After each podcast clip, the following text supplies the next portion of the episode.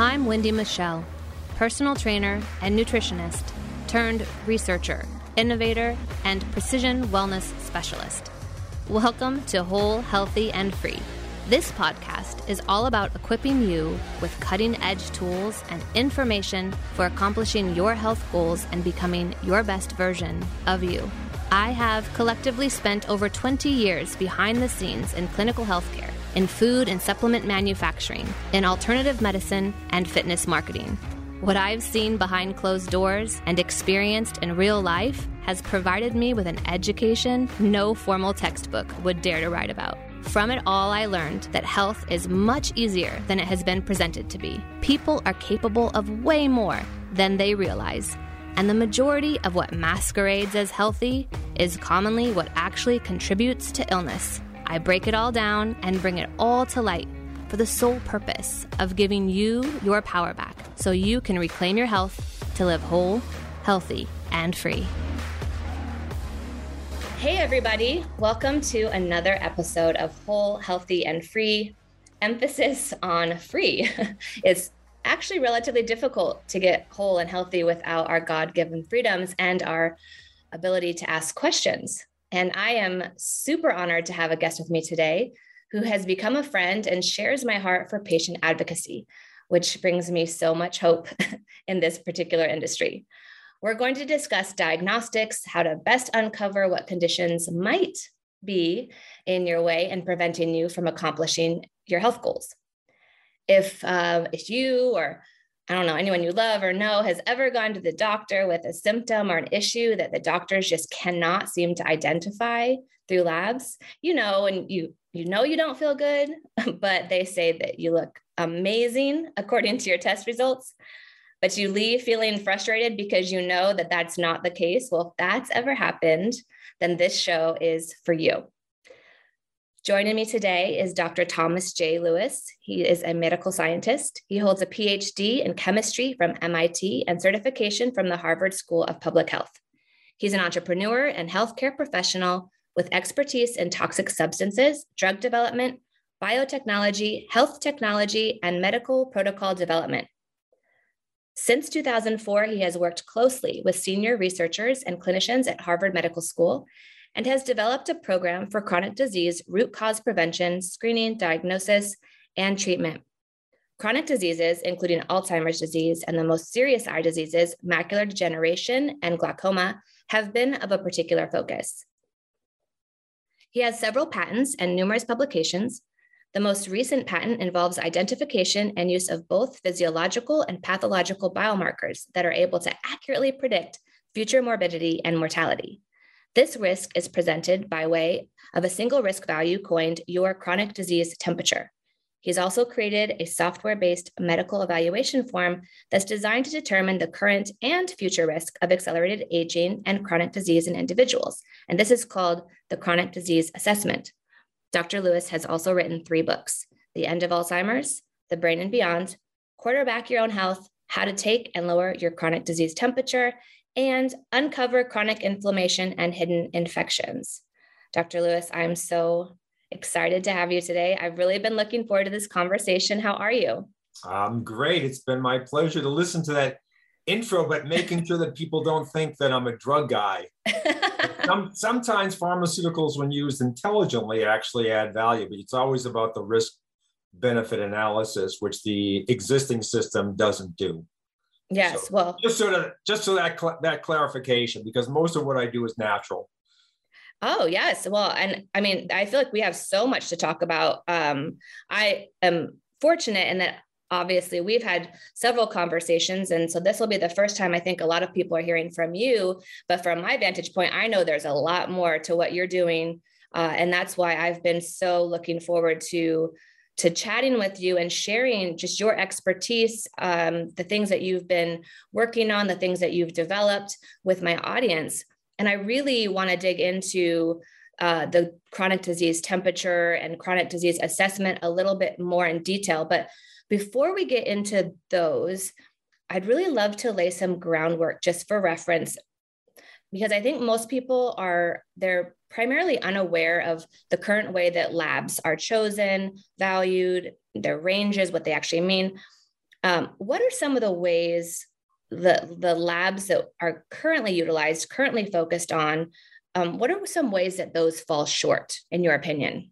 Oh my goodness, Wendy, that's that's several books, but really, you know, when you go to your doctor's office and they run uh, comp, a, a metabolic panel on your lipids, why why just those? Why not a C-reactive protein, a homocysteine, some looking at hormones, looking at cytokines, looking at inflammatory markers. So it's all done through so-called consensus standard of care. And it really dates back to the 19 early 1900s with the Flexner report, Rockefeller, Rothschilds, things like that, that really started controlling medicine. And then a major inflection point was with uh, universal health care that does sort of exist in America for, for older people, Medicare, where doctors started selling medicine to the insurance company, to the payer. And once they started doing that, and then in the 70s, 80s, HMOs, really the tail was being, uh, the dog was being wagged by the tail. Um, whatever that expression is, I might have gotten it wrong, but hey, I'm a scientist. What do you think? You know, scatterbrain. But the point is, when payers started controlling what doctors could do, they started limiting our freedom as to what we would get from our doctors. Because, so for example, homocysteine, it's a brilliant test for looking at vascular risk. And you can only get that test if you are already sick with a insurance coded number that allows for that test. But somehow you can do a lipid panel without a code. You can do a comprehensive uh, metabolic panel without a code. And really, what it boils down to today is even 95% or more healthy people have an abnormal total cholesterol or lipid number. So they're a nice candidate for a drug. The doctor gives you the medication, check, you're all set, they've done their job, and you move on. Glucose, A1C, same thing. It's elevated, you get on metformin, the doctor's done their job, and there's no liability. So it's both the payer, but also liability has a big play in this. So, for example, if a doctor runs a test that you request that they really don't understand very well, and it's outside of a, a normal range, and the doctor doesn't come up with a protocol to lower that value, they are at liability risk, financial risk, and the, their license is at risk. So they're very comfortable running these panels that are relatively meaningless and easy to prescribe or ascribe a, a drug to that protects them. So there's it's and it's more complicated than that, lobbyists and all that that good thing. So, but that has squashed what I call health freedom, Wendy, because people getting labs measured in their doctor's office are not being well characterized in terms of what their health is. So that is literally stealing health freedom. We've lost and ins- we've insidiously lost health freedom since the Flexner report, Medicare, HMOs, lawyers getting more involved in, in lawsuits against doctors, um, and then big, big lobbying, lobbying and big money controlling what doctors do. You know, in 1980, the FDA allowed medical school, uh, medical or uh, pharmaceutical companies to start getting involved in medical school curriculum and education. So if you look at that, it's, it's not one thing. It's like a chronic disease. It's multifactorial. So we have our healthcare system today, because of that, is equivalent to a cancer. Wow.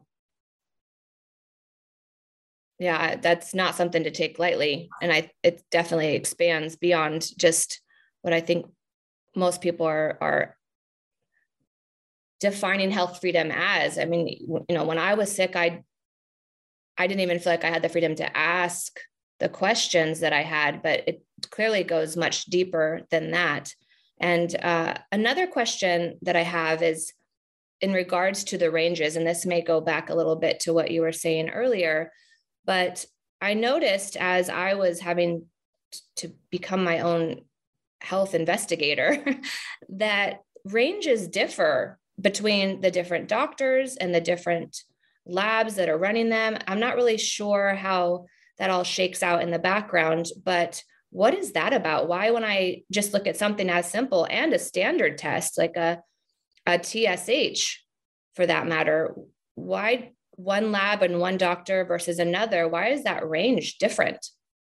Well, they're called reference ranges or reference intervals. And once again, I think it has a lot to do with protecting doctors. So, for example, you go in and you get your white blood cell counts measured, and white blood cell counts are extremely important. They're they're the primary white blood cells reflect the primary response of your body, your innate immunity to some outside insult, and it's almost always infectious in nature. And so, white blood cell count ranges used to be more narrow you know, because I've worked with doctors. One of my mentors is 88 and still publishing papers. And he said a long time ago, the range for a white blood cell count was much more narrow. Um, but so now they've they've expanded and they're not science based. So if you go to something like lab test online and look at what a reference range means, it says a normal result in one lab may be abnormal in another. How, how can that be if it's the same person going to two different labs with the same physiology? So that just tells you right out of the blocks that is not science based. It also they also say a normal result does not promise health. So what that tells you is you can have a laboratory value within the normal range and it's actually predictive of poor health. But when you go to your doctor and your lab looks normal, they tell you you're fine. And one of the things that drives my passion to change medicine, not just work with individuals, which I enjoy doing as well, is because so many people that come to me tell me that they have these issues, mood disorders, pain, whatever, and their doctor dismisses it. And I've seen through COVID, a lot of doctors say, you know, you just have, it's just anxiety. Take this mood med, this, this addictive SSRI drug. So it, that's despicable and, and that has to change.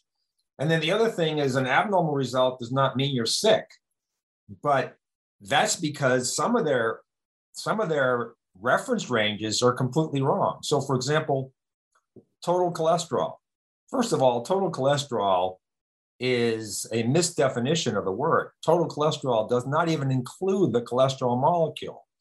It's the sum of your low density lipoprotein, LDL, your high density lipoprotein, HDL, and 20% of your triglycerides. Where's, where's cholesterol in that number. There isn't. And the proper ranges for total cholesterol, their true proper scientific ranges, don't even overlap with what the standard of care gives you as their reference or normal range.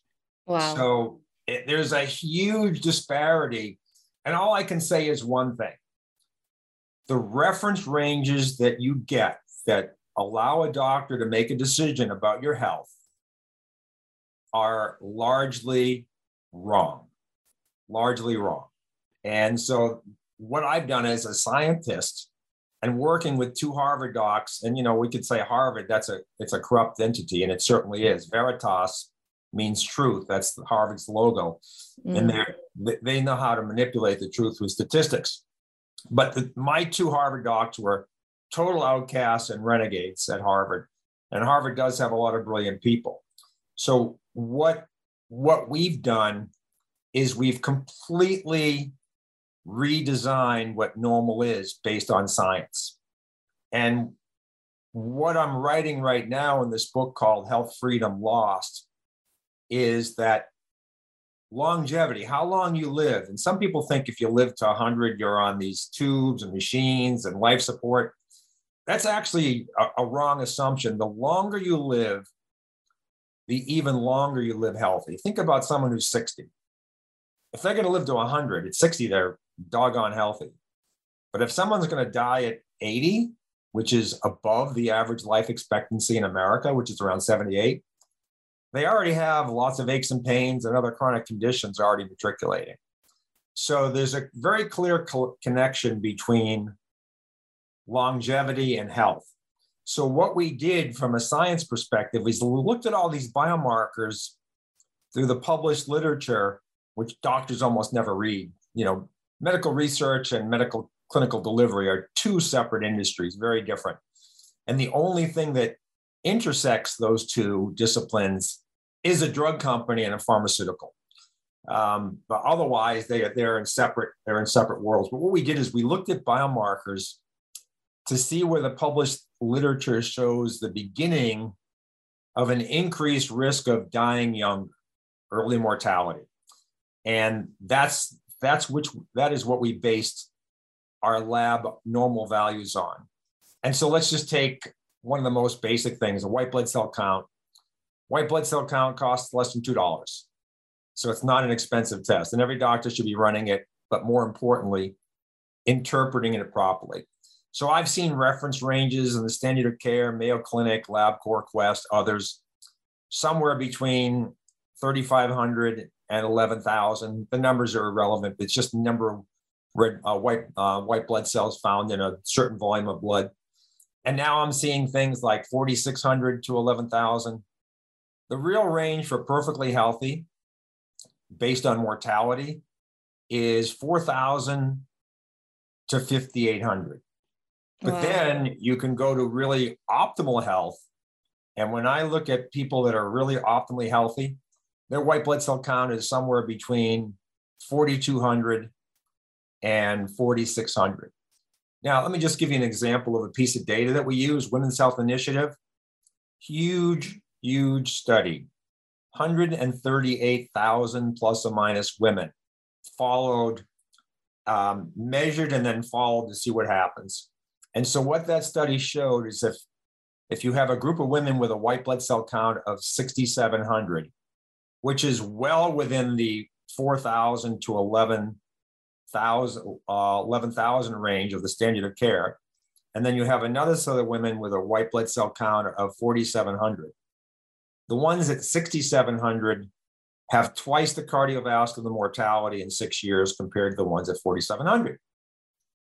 So, wouldn't you want to know if you saw a white blood cell count of 6,700 that you're at risk of dying from heart disease? And if you can lower that number from 6,700 to 4,700, you've reduced your risk of dying of heart disease by 50%. Yet, both those groups of women are considered completely normal. Matter of fact, 6,700 is like in the middle of the scale. So if you saw 6,700, you'd say, hey, by golly, I am perfect. so it's simple examples like that. But, you know, the medical literature has a tremendous database of information on the relationship between biomarkers and early mortality or survival. And it's it's not a complicated job. It's just a time consuming job to go through all of them and see what they're all, see what the story of all these studies are telling, and then create a science based scale. And that's what we've done. I think that this is such critical information.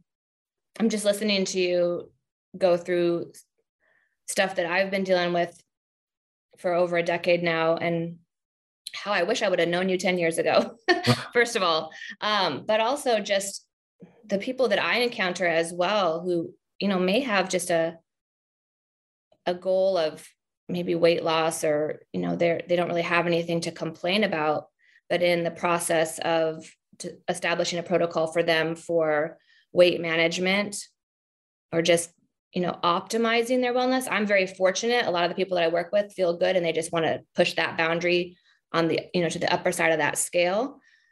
But so often the things that they do struggle with there's just been no answer for so they've just accepted it and just moved on and said well you know they my doctor says that's fine uh, i feel like not only the people who just want to be more optimal are super limited because of this front end work the diagnostic portion I can't even imagine the numbers of people who are chronically ill and unaware, but have been told you're fine, even though they know subconsciously they're not. They they're certain that there's something off and they've just had to accept that that's all in their head. So I really feel like this particular episode is very timely. I think it's going to really change a lot of people's lives.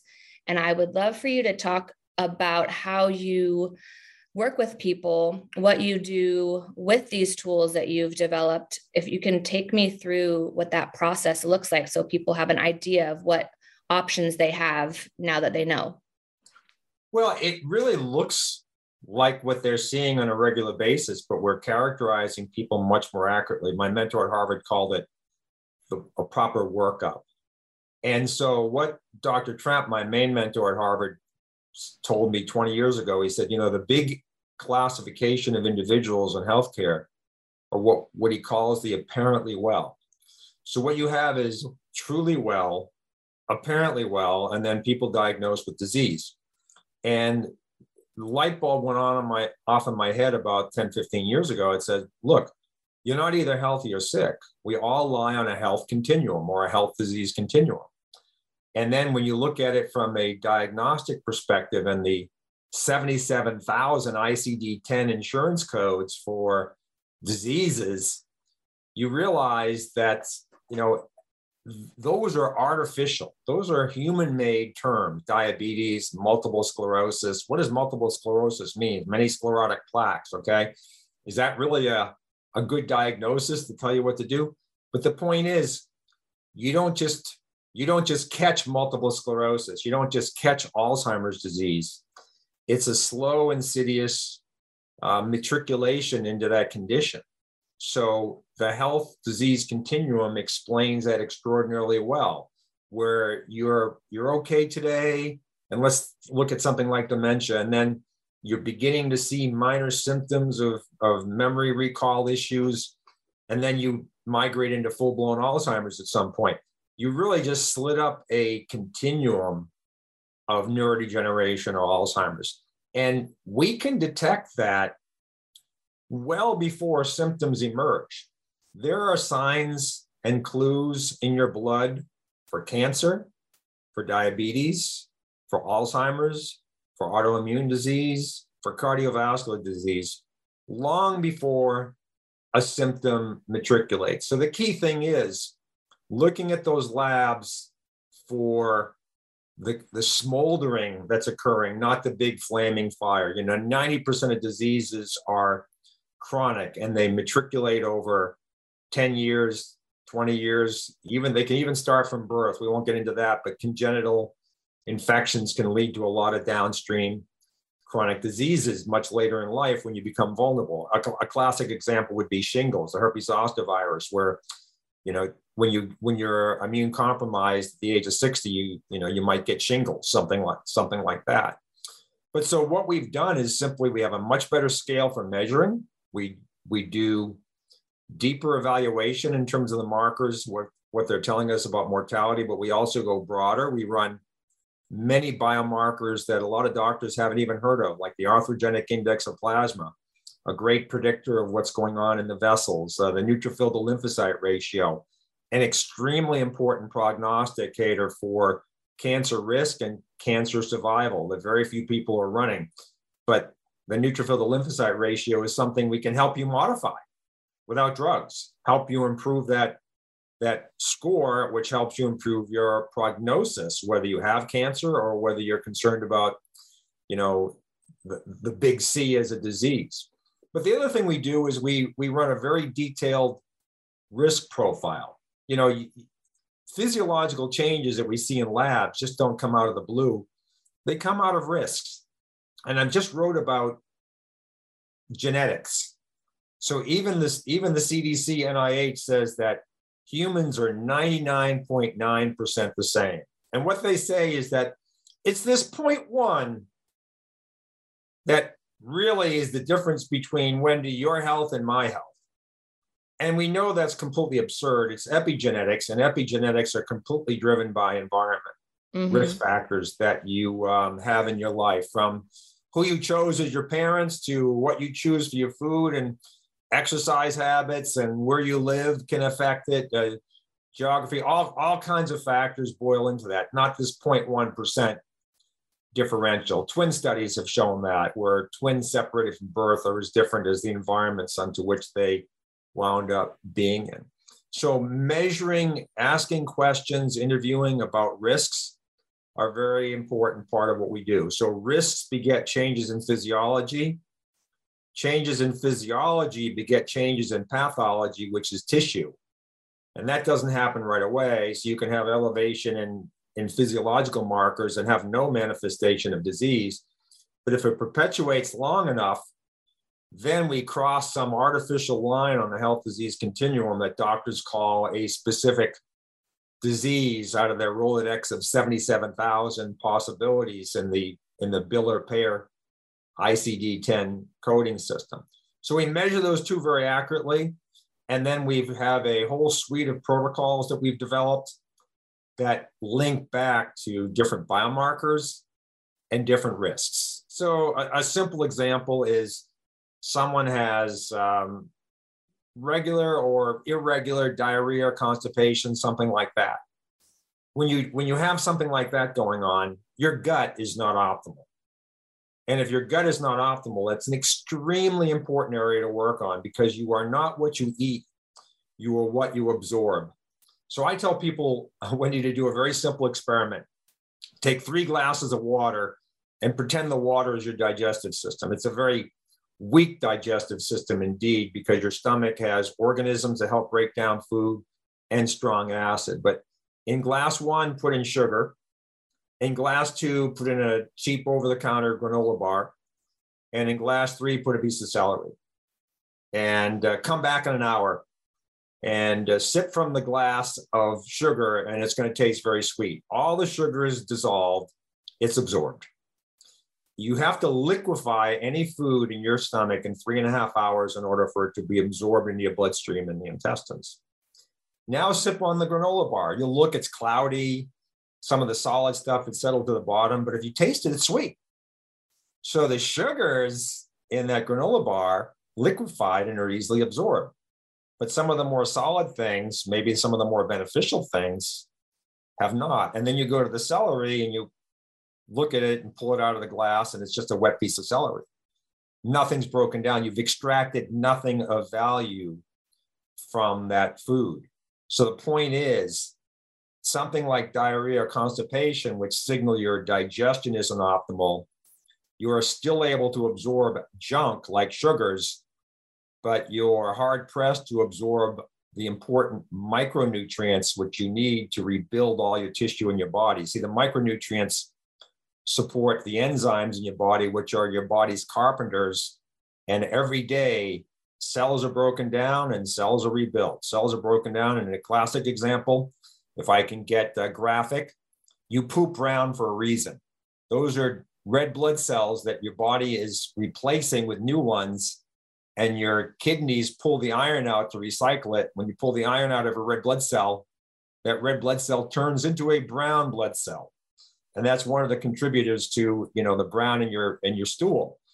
But it just shows that every cell in our body including red blood cells are being rebuilt. So you need to provide those micronutrients. So for so if someone says they have constipation and then we have a very we have a very unique interpretation of, a, of a, an extraordinarily simple and low cost biomarker called the erythrocyte sedimentation rate. Very few doctors run this anymore but it really explains absorption better than any other marker. So if you have symptoms of the gut and you have an elevated erythrocyte sedimentation rate, then we have a protocol built for you that we've proven over the years gets rid of constipation, gets rid of diarrhea, and from an objective perspective, brings this erythrocyte sedimentation rate down into a no excess mortality or optimal range and um, then everybody's happy. And normally, when you fix something like the absorption and improve the erythrocyte sedimentation rate, many other biomarkers that you may be chasing to improve will just suddenly improve. One example is homocysteine, very important marker of cardiovascular health. And a lot of functional doctors will throw B vitamins at it to try to get it to, to lower. But what I found is that people that have a little bit of malabsorption have a hard time absorbing B vitamins. And when we fix absorption, digestion, then they're absorbing those B vitamins and the homocysteine comes down with no other treatment. So there, there's just sort of a, a very simple example, but an extremely important one because once again, you are not what you eat, you are what you absorb. Yeah. Um, wow. Another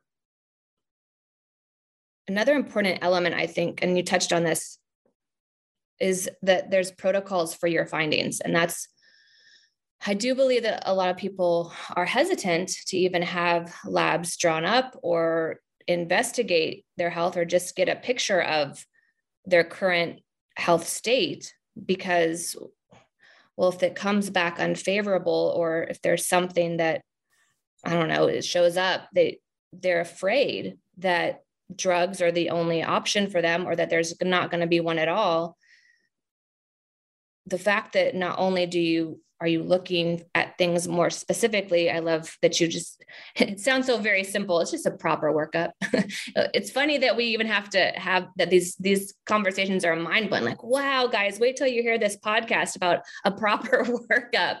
Um but either either way um the fact that you're able to also implement immediate strategy so that what is found can be corrected or reversed or you know whatever needs to be done in order to really accomplish health versus just okay well here's what i've been told i have and way too often i hear this is what i was told i have and they don't know why i have it and they don't know what to do about it.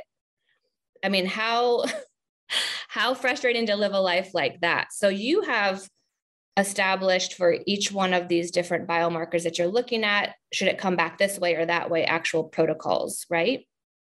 Absolutely. Let me let me give you an example wendy. Um, Please.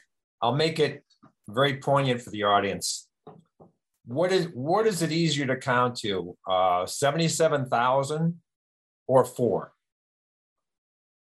uh-huh mm, no it, four four is much easier to get to than 77000 there are 77,000 different codes for diagnoses.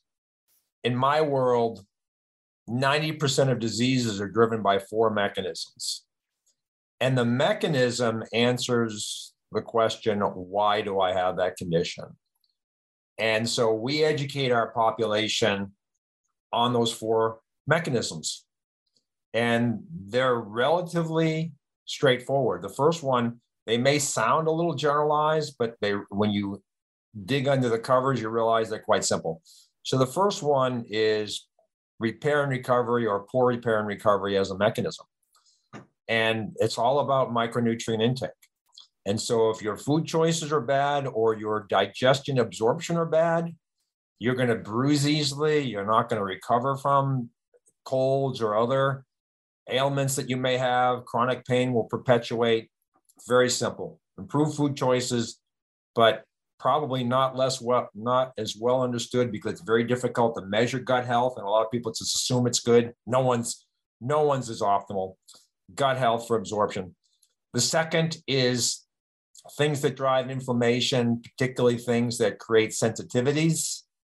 The third mechanism I call thrive versus survive, and it's really fight or flight, or are your hormones, your adrenals, your thyroid, particularly um, your cortisol peaked, you're not sleeping well, but it's usually tied actually to inflammation in the brain. So a lot of these things tie back to inflammation. And then the fourth one, which then ties back to inflammation as well, is something that's almost completely ignored in all aspects of medicine everywhere in the world alternative, functional, integrative, traditional. And that is the concept of stealth infections. When the proof that stealth infections are real is very simple. When you die, you start decomposing from within, they're already there.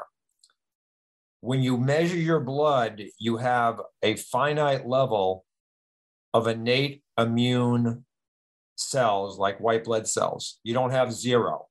They're always on the prowl and they're always doing something to maintain a delicate balance between infections, viruses, fungi, parasites, um, bacteria, and your immunity all the time. So when you die, your immunity goes to zero.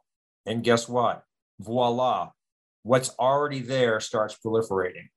Now, being a student at the Harvard School of Public Health in toxicology, and the other my other major was um, nutrition in the public interest. Toxicology, the dose makes the poison. So some doctors are afraid of microwaves, but microwave is a very low energy form of light. Yes, if you concentrate microwaves, it can be very harmful. If you concentrate infrared light, it can very, be harmful. If you concentrate visible light with a laser, it can be very harmful. Okay, so it's not the light, it's the dose of the light. With the infection, it's not the infections because our immune system's handling it. It's when our immune system gets compromised a little bit, some of these infections can fester. And some of the key ones are Lyme disease, uh, Helicobacter pylori, which disrupts the gut, part of the Nobel Prize in Medicine 2005.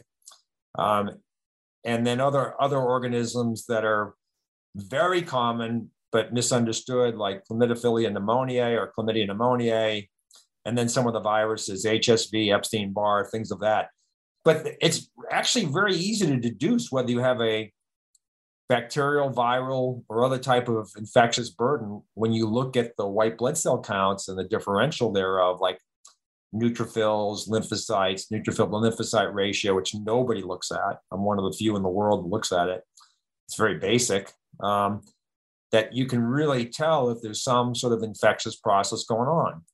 And usually things like arthritis, where bone and cartilage are being inflamed, that's infectious. Alzheimer's has been proven to be an infectious disease by what are called spirochetes by a good friend of mine and, and mentor, Judith Miklossy out of Switzerland, MD, PhD on the, in the topic. Uh, Brian Balin has shown that chlamydia, chlamydia pneumoniae is tied to uh, many, many cases of Alzheimer's, but it's largely ignored. You're just given a acetylcholinesterase inhibitor drug that does nothing. Uh, nicotine is an acetylcholinesterase drug with uh, arguably fewer side effects than Aricept. So, you know, then they're, they're going after symptoms, they're not going after causes.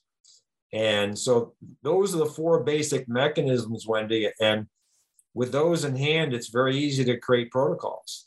And what I do is I create a funnel and we work on oral, gut, and immune health in general. And regardless of what symptoms are complained, you know, the, the, the individual has a complaint about. And then in a month or two, we circle back to see what symptoms are remaining. And very often when we treat, you know, the nutrition, the digestion, the infections from the mouth, which are very common in people over 50, and general immune health status, getting the vitamin D up, getting vitamin A levels up, um, getting a healthy balance of macro and micronutrients, 80% of problems resolve. And then there's, okay, there's a remaining 20% that are more complex, but usually manageable. We, we've right now are in the process of treating one of the most highly demented individuals you'll, you'll have ever seen. You know, wheelchair bound, sleeping 20 hours a day, the only thing I ever heard from her in the first year of treatment would be a low, dull moan. Today she's conversant. Today she can get out of her wheelchair with help and walk.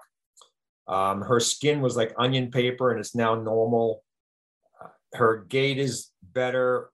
All she was on death's door because she was losing so much weight. She was under 90 pounds. Now she's 118 pounds.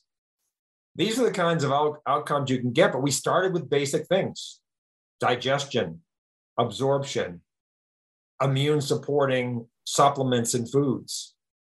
And in her case, we, we did some anti inflammatory pharmaceuticals that I consider extremely safe and risk benefit profile is beyond reproach. And she's very vulnerable and tolerated them very well. So, those are the kinds of things that we can achieve when we're given the opportunity to really delve deep into people's risk portfolio phys- and physiological states. Wow, that's incredible. And wow, I'm just I'm still processing that because I, I that is one of the the conditions that people feel so hopeless around. They, you know, uh-huh. it's just they just have lined up with, well, that's the that's the destiny. Uh, because there's not many stories like that. Not that I mean, I think anybody who knows me knows that I believe that miracles are happening all over the place, all around us at all times. which is probably why I've never lined up with a negative destiny or outcome or diagnosis over my life. But for the most part, I think that's one of those diseases where people are very afraid of it because it's it's very hard on family members and the person obviously going through it. But the fact let that me tell you, let me tell you a story about Alzheimer's. It's a complicated disease more because of the family dynamics. So mm. you go to a neurologist, and I'm not a neurologist, and so the caregiver, say it's the wife or the husband, says this dude's not even a neurologist. What does he know?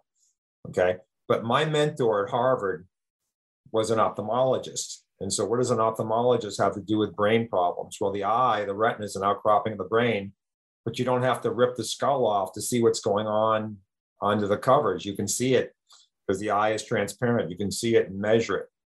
Glaucoma, and this is not me, this is well published. Glaucoma is Alzheimer's of the eye, and Alzheimer's is glaucoma of the brain. They're the exact same pathology.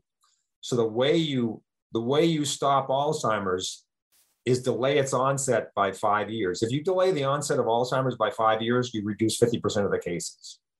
And how you delay it five years is detecting it early and then going over the four mechanisms that I just talked about to improve the resilience of that person and particularly that person's brain and the, and the vessels that support the, the neurons um, and the connections in the brain. So is, is glaucoma screening perfect one for one for Alzheimer's? No, but it is a neurodegenerative process. So that disease unto itself is not a disease of pressure in the eye. It's a neurodegenerative process and needs to be addressed from a whole body systemic perspective, not just getting drops from your ophthalmologist or optometrist. However, how Dr. Trempe established the connection even before it was published, is he was treating glaucoma and macular degeneration as a systemic disease with manifestation in the eye. And many of his patients would come back, or particularly the caregiver, and say, Hey, by the way, my husband's vision is better. And by the way, he's remembering things better as well. So sometimes when we treat, we're not treating the eye with drops in that case, we're treating the body systemically. And so the retina and the eye is not the only tissue that would be would be receiving benefit from that treatment. And if there are common pathways, guess what? They're both going to respond. That's amazing. Human body is amazing. Yes. So cool. Uh, and another thing too, just from listening as you are, you know, walking through even the results that you've gotten from or uh, with this dementia patient, it's not really a long process. I, with compliance, it seems that this idea that we have to do you know really sacrifice so many things for like a really really long time before we see any benefit i just don't believe that's true and i feel like that's the case as well for you from from what you experience. would you say it, it, it with compliance obviously that's being key. People are actually compliant and will and will follow the program um, right. Um, that it's not a long process to optimal health. So with something as profound as dementia dr. Carter the medical director of my team says it's a two-year process. However if you go chasing down rabbit holes that are inappropriate or uh, not really related to the disease you can waste a lot of time. And so what my mentors at harvard taught me is where to look where to look, and that's thus the four mechanisms, four basic mechanisms, with this chronic infection being something that's relatively novel, but actually well published and well understood. So, really, if you know where to look and you get people moving in the right direction, so I don't work with people frequently. It's not like you're coming every week for coaching or something like this. It's it's you work down this path for a couple months, circle back, we'll do a 15 minute check in. If that's going well, you keep going that way, and we're going to layer this new one on because we don't, we don't want to confound two pieces of two interventions at the same time. So you, now you go down this path and then down this path, and lo and behold, we see people getting better most of the time. Awesome. What is some I feel like there's so many different conversations to have, and people are especially more aware now of where the medical industry has not necessarily been for them.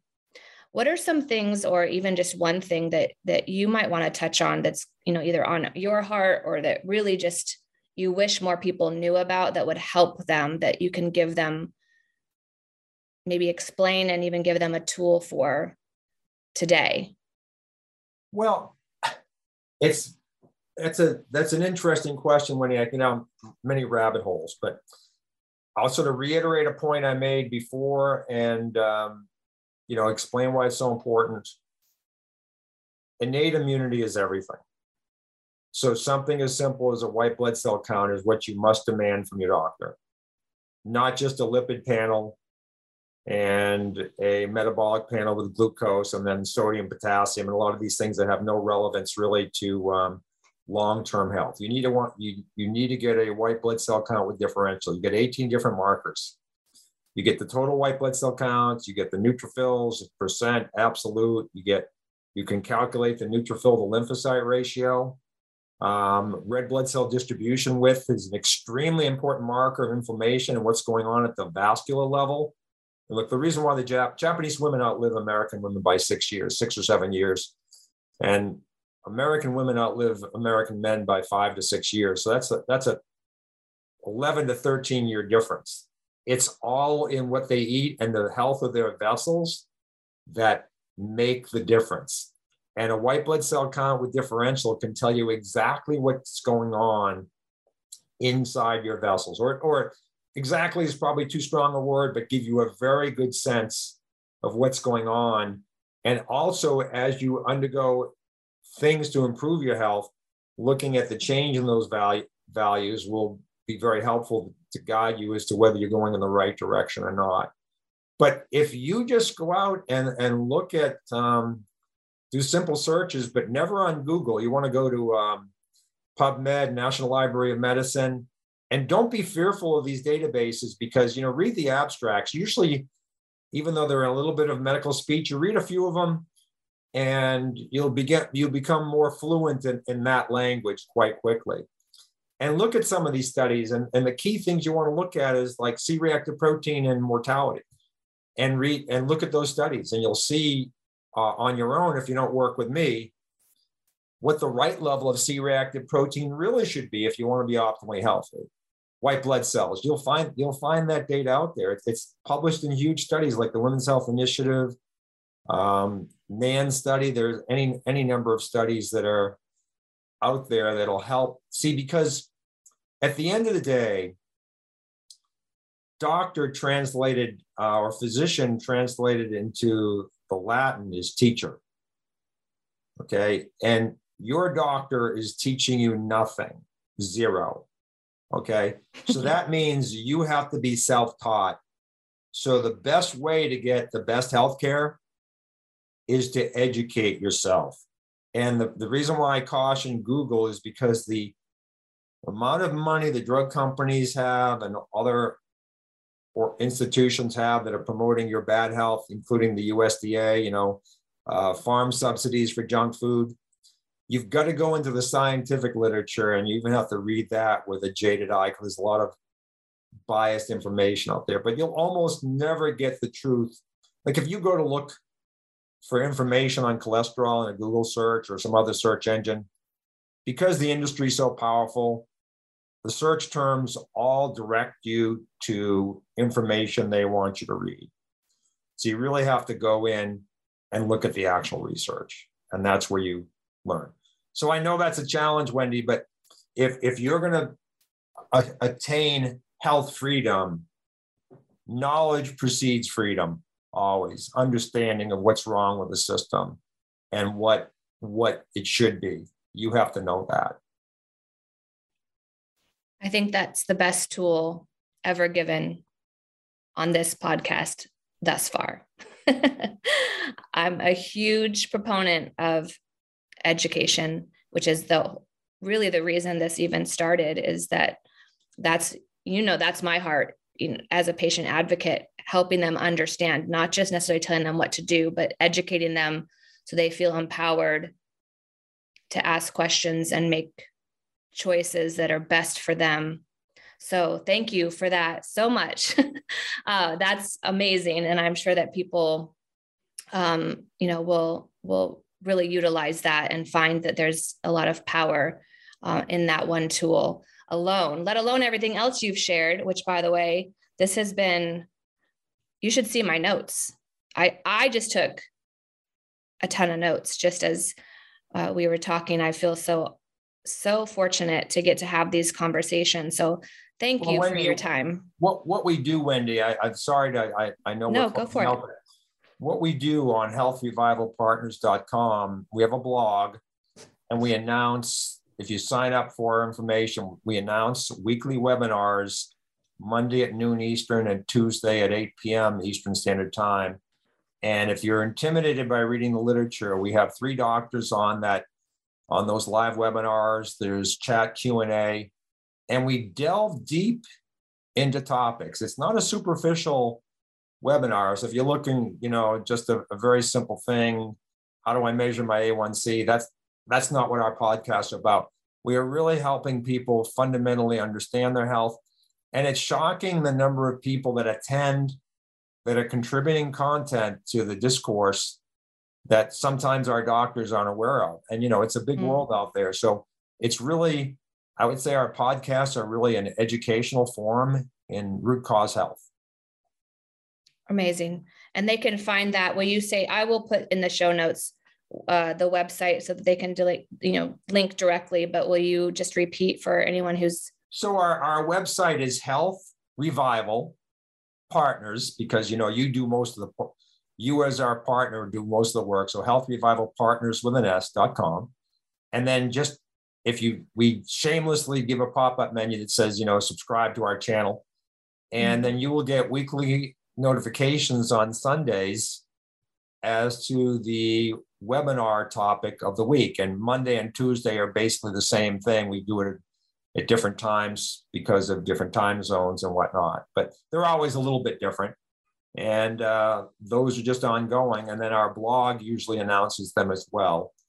And when I have the time, because I like producing my own videos, then we put them out on YouTube or BitChute, depending on how controversial the, the topic or the title would would appear in the search engines. Amazing, that's awesome. Thank you so much for for that. And um, I will also make sure to add that into the show notes for anyone who might be driving and wants to make sure that they are able to to connect with you and and learn from you. I'm so thankful for your time today and just sharing your expertise. I'm really looking forward to the book that you're working on. No pressure, uh-huh. but um, I'm really excited about that as well. And I'd love for you to come back on uh, when that's ready to go, so we can uh, talk about that in more depth as well. Thank you again very much for your time today. My pleasure, Wendy. And for all of those who are listening, if this is something that you found helpful, that you believe would be helpful for people you love, please do share this podcast with them. Reviews are always helpful. Obviously, that helps the podcast get uh, to more people, helps the reach. But I'm so passionate about community and just loving each other well. Sometimes it's best just to do you know a quick text to people check in on them and say by the way i thought of you while i was listening to this and i hope it helps or brings some hope so thank you all for listening as well i'll be back again soon with another episode have a great day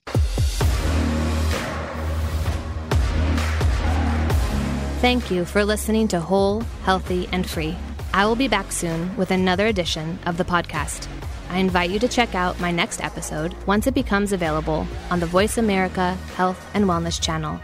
Until then, stay focused, insist on the truth, and do not quit. You are so much stronger than you realize.